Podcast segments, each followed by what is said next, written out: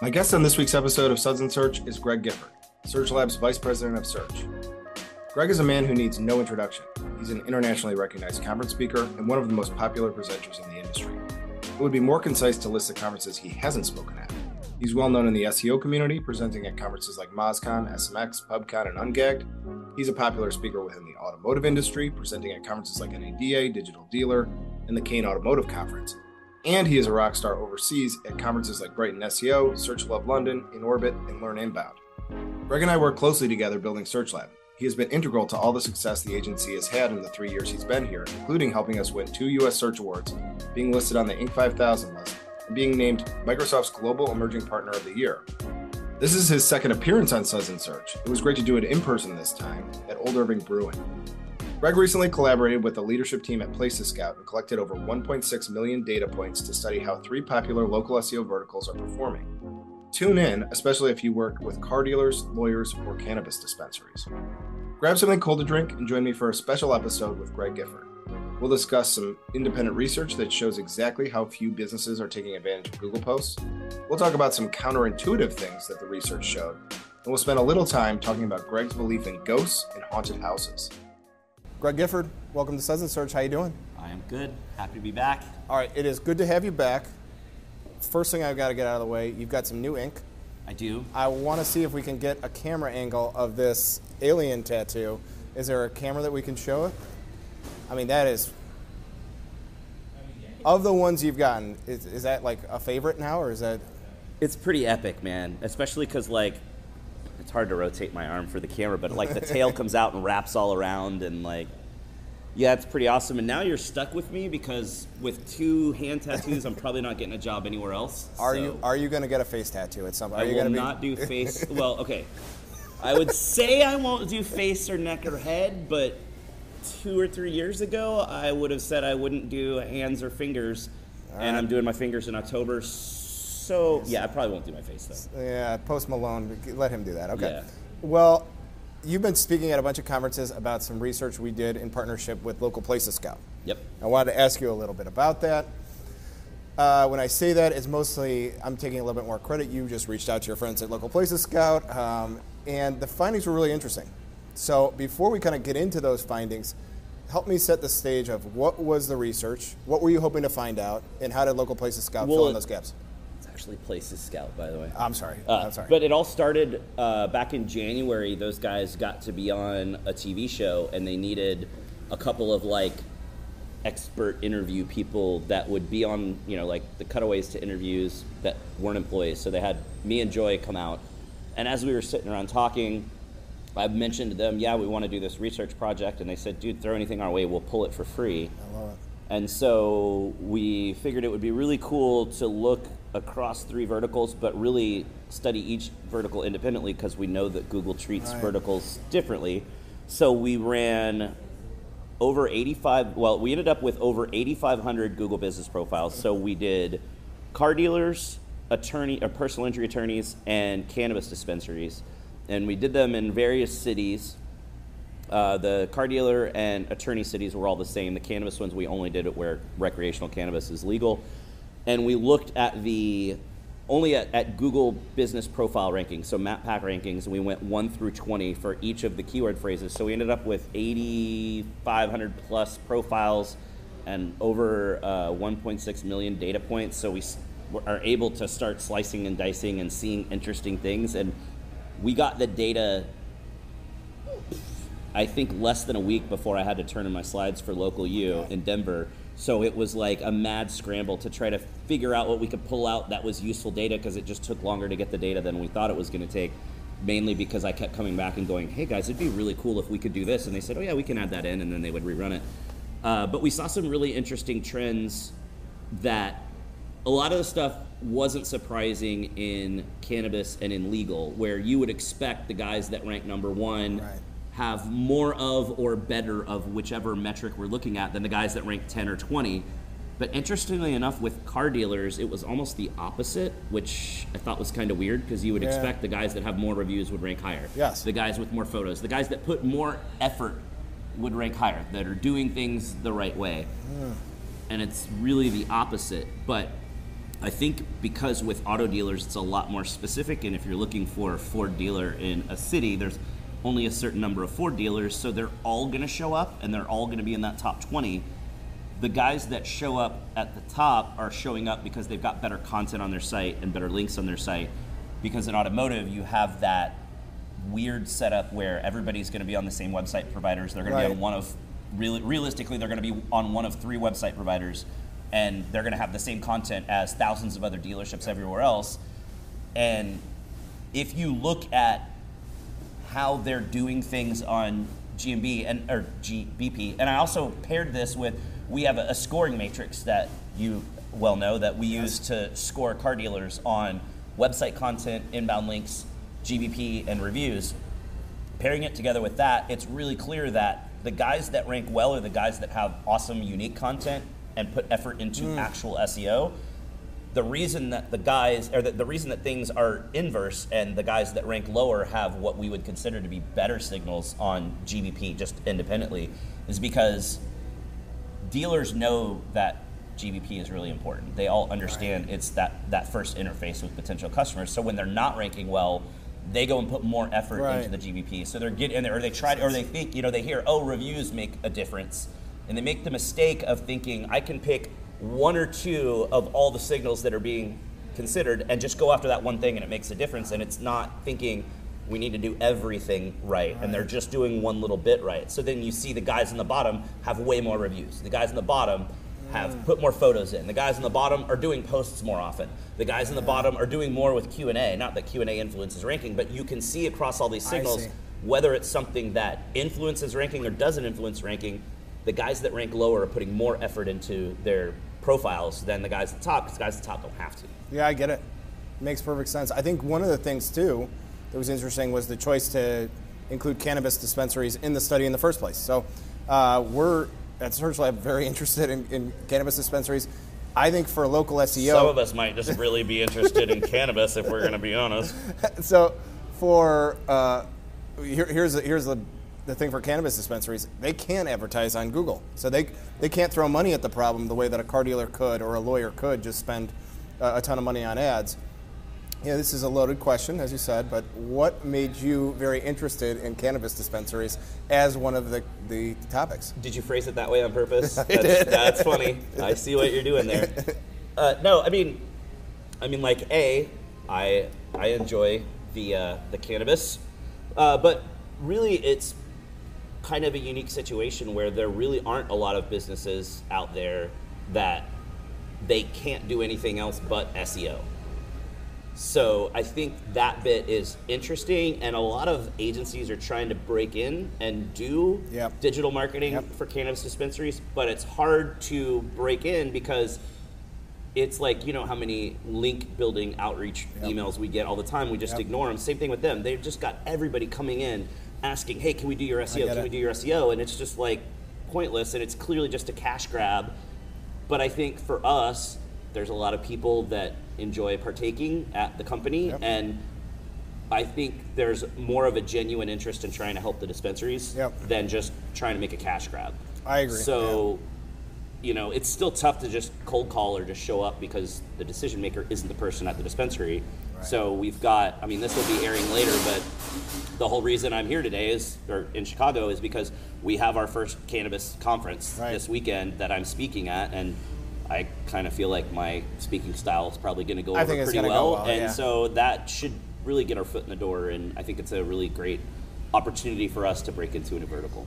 All right, I love it. I want to get into some of the findings. So, one of the things you found about cannabis dispensaries was that like nobody, like single digits percent, were actually answering Q and A and taking advantage of posts. So, like virtually nobody's doing this. What are they missing out on? And so the really crazy thing is when you start comparing the three verticals, looking at like, and again,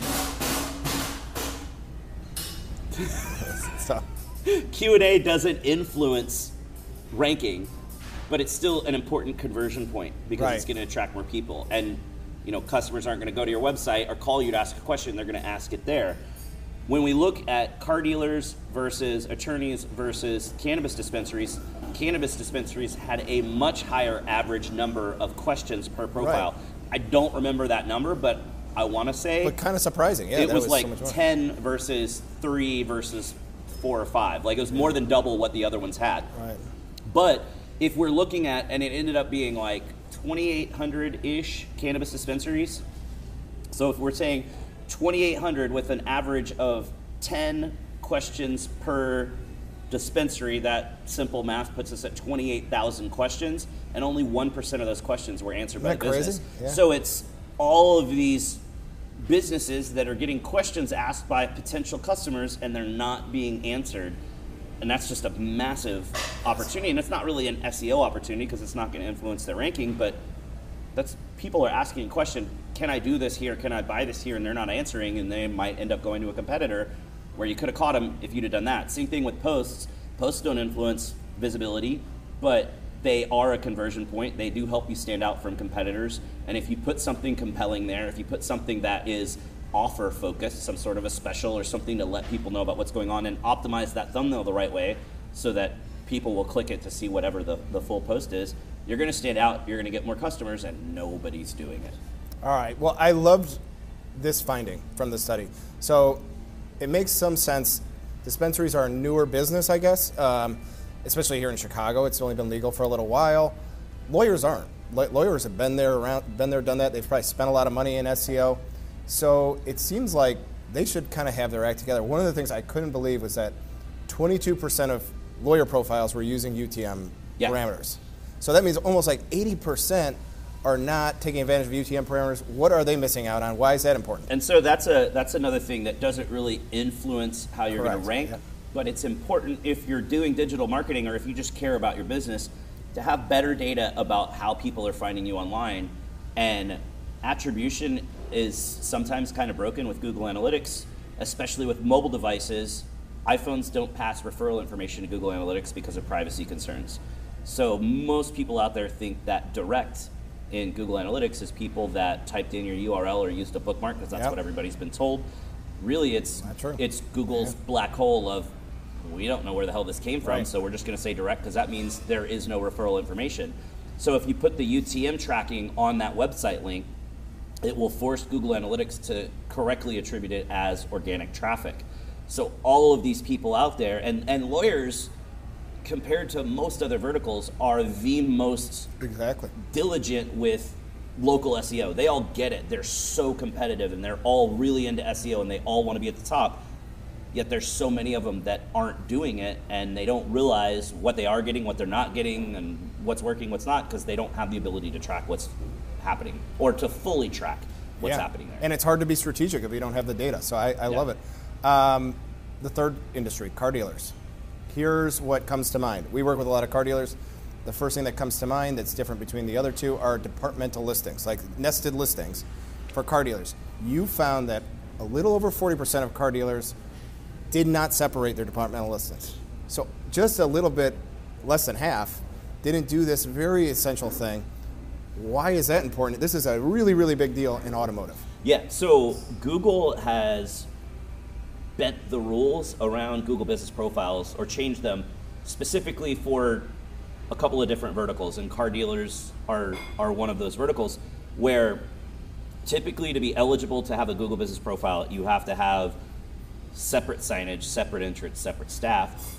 Car dealers don't have, I mean, technically there is a door that you go through in the service department, but it's part of the same building. It's the same receptionist up front answering the phones. So it's same staff, no separate signage, no separate entrance, but they let car dealers have that as a separate business center because it is a totally different thing. Yep. You don't have to buy a car to be able to go in and do service. You don't have to do service to be able to go in and buy parts.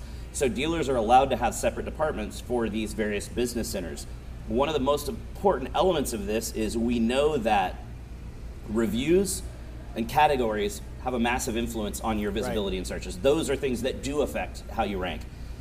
If you just have one profile for the entire dealership, all your reviews go on that profile, Yep. which is great. Your review count skyrockets. But if we look at customer behavior, typically dealerships aren't going to get bad reviews on the sales side of things. Now, lately, kind of yes, because with the whole chip shortage Right. and inventory shortage, customers are upset that they have to pay over MSRP, so they leave some bad So, reviews. yeah, but in general, somebody just bought a car, they're happy, they're going to leave a good review. Yep. Service is where you get all your bad reviews because people are mad they had to wait, they didn't have an appointment, or service Cost did something wrong. whatever, or yeah. I read one. I was working on the scoring matrix just now as you were doing other interviews, and they had a bunch of bad reviews. And one of them was a guy went to he dropped his car off in the morning, came back at four o'clock to pick his car up, and they couldn't find his car because the service tech had taken it for a test drive, but he's gone for an hour. So just went on a joyride in the guy's car. So that's why you're going to get all your bad reviews. So if you isolate those service reviews to your service profile, yeah, sure, that score's not going to be as great, but it doesn't drag down your review score on the sales side, which is the important part because that's where you're making a lot of money. And then from the category perspective, there are 10 category slots in a Google Business Profile. There are more than 10 categories that apply to sales, more than 10 that apply to service, and more than mm-hmm. 10 that apply to parts. So you have to be strategic in what you want to pick. If you have one profile, you're at best doing 30%, 30%, 40%, and you're missing out on the opportunity to show up for a lot of searches that you would have shown up better for had you only had sales oriented categories, parts oriented categories, and service oriented categories. All right, I'm going to tell one more on car dealers that I was surprised by. So you can select many categories for a car dealer. So if you're a Ford dealer, you could have Ford dealer, you could have car dealer, you could have used car dealer, all in the same category selection. You found you've been talking about you've been sitting at auto conferences for years, recommending fill out as many categories as are relevant. 27% of people pick one category. Yeah. Was that then I don't- surprising to you? That was really surprising. The other thing that was really surprising, so the the keywords that we ran, we could probably get our editor to throw the slide up that shows it because I don't remember it off the top of the head. But I know we did Ford dealer, Toyota dealer, Jeep dealer, maybe Mercedes. I don't remember what the other one was, and then used car dealer. And something like 20% of the 2,700 car dealer profiles had the generic car dealer as their primary category. And we all know that whatever your primary category in is a little more weighted in the algorithm, so it helps you show up a little bit better for searches related to that. It was odd that not just me, everyone else in automotive tells dealers pick whatever brand you sell as your primary category. And so many of these dealers just had the most generic thing they could have there. And then a lot of them also only had one. And there was a significant number of dealers that had car dealer and that was it. And it's just crazy. Well, I love it. And you said at the beginning there were some surprising things and there were some counterintuitive things. Of all the data you found, was there anything that that we haven't mentioned now that really surprised you that we should point out from this study? Yeah, the the the review count was really odd. Yeah, like significantly Good more one. reviews for Yeah. the guys at number 20 than the guys at number 1, which was really odd. I love it. Um, all right, well, I want to shift gears. You usually ask the no context questions, so I'm going to try out a few on you. All right? Greg Gifford, do you or do you not believe in haunted houses, that there are actual spirits in haunted houses? Oh man, we're going deep on this. we're now sharing with the world that I partake in cannabis and I completely Yes. believe it is true. There are ghosts. I used to live in a haunted house, so legitimately ghosts are real. All right, where? What is the last great movie you saw? Whoa.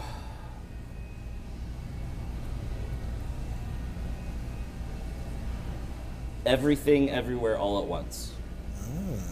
was mind blowingly awesome. Quick, quick. Really good. Also, The Unbearable Weight of Massive Talent was phenomenal and way better than I thought it would be. And the Predator prequel, Prey, Yeah, what'd you think? was actually excellent too. Awesome. But Everything Everywhere All at Once is the best thing I've seen in a very long time. Why you say the golden age of movies? 1985, 1980s. 1985 is the golden year for American film comedy Why? because it, there were so many. so when I do my presentations, there's always a movie theme, and there's always one movie for every year in the last 50 years. And whenever I do a comedy theme, I've got 36 movies just from 1985. And there's more, but there's some really obscure ones, and you start bending the rules about whether it's really a comedy or not, because maybe it's really just a drama that there's some laughs, so you could count it, and maybe you can't. But if you're just looking at straight up comedies, there's a ton. And then if you start including all the sex comedies, because that was when they started doing all the like, you know, the soft core sex comedies, there was a ton of those. Like it was just a great year. But that's when we had like Ghostbusters was 84, so it was the year before. But it started with Ghostbusters. You got Ghostbusters, you got Goonies, you got Breakfast Club, you got Back to the Future, you got Weird Science, you got all these just insanely amazing classic comedies that came out in 85. All right, last, I'm going to try and I'm going to try and see if I can challenge you a little bit. So we're filming this in Chicago. Many movies have been filmed here. What is your favorite Chicago-based movie of all time? Oh. Got to be Ferris. Ferris Bueller's It's got to be Ferris. like that's also. Oh no, that is not true. that is not true. The Untouchables is the, The best. Untouchables, The all Untouchables right. is the best. Yeah. Yeah. Like I actually just watched that the other night with my kid, and he'd never seen it, and it blew his mind, and he was like bawling when Sean Connery got shot. Like it was Oh, awesome. yeah. Well, this has been awesome. I want to point out you'll be speaking at CannaCon. You'll be speaking all over the place. If people want to know where you're speaking or follow you or get get in touch with you, how should they do so? So I think this episode's coming out maybe in September-ish. But so we've got CannaCon now. I've got Digital Summit, Seattle Digital Summit Raleigh in September. I've got. I'm speaking at the Utah DMC, which is like a regional good one, yeah. digital marketing group. I'm speaking at that in September. I'm doing an NADA 20 group in September. In the first week of October, I'm heading back over to the UK to do Brighton SEO. I come right back from that, and I have two back-to-back conferences in Vegas, so Driving Sales Executive Summit and Digital Dealer. Then I go home for a week, and then I go back to Vegas again for Smash, which is a senior healthcare conference. That's October, November. I've got a couple, but I honestly don't remember what they are. Uh, December, I'm going to Bali, uh, which just so happens to fall on my 50th birthday, so that works out Oh, really nicely. planning, yeah. Uh, and so lots of stuff, and then a bunch of stuff next year. So I'm I'm all over. Like I'll probably end up doing 35, 36 conferences this year in person. Amazing, amazing. So frequent flyer miles are Getting up there. rebounding. Okay, I like Paying it. for my wife's ticket to Bali. There you go. There you go. Um, last thing, local search Tuesdays. Talk to the folks about it. Where can they see it if they yeah, are not so aware?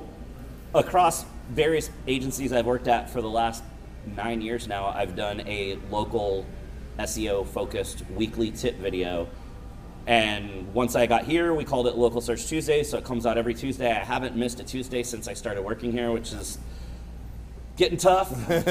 uh, but yeah, so every Tuesday, it's typically short, three to five minute videos on a specific tip to help people be better at showing up in local searches, but I also will share longer videos when I'm sharing a recording of my presentation from a conference. Like it'll this will be airing after I showed this local search Tuesday, but we're filming this on a Thursday. We have CannaCon on Friday and Saturday, and next Tuesday's video is my recording of my session from CannaCon. So there's a lot of really helpful stuff to watch in there I love it. and goofy stuff because like I shoot it in front of a green screen, so you know my not so evil clone comes out and I'll have conversations and we do goofy stuff and the whole sperm thing. Yeah. You know, it's it's fun. and occasionally Max makes an appearance. I love it. Yep. So, well, awesome. Well, I'm going to give you a cheers. I'll sign off for now, but we'll be back next week with another episode of Suds and Search. Thanks, Greg. Thanks for having me.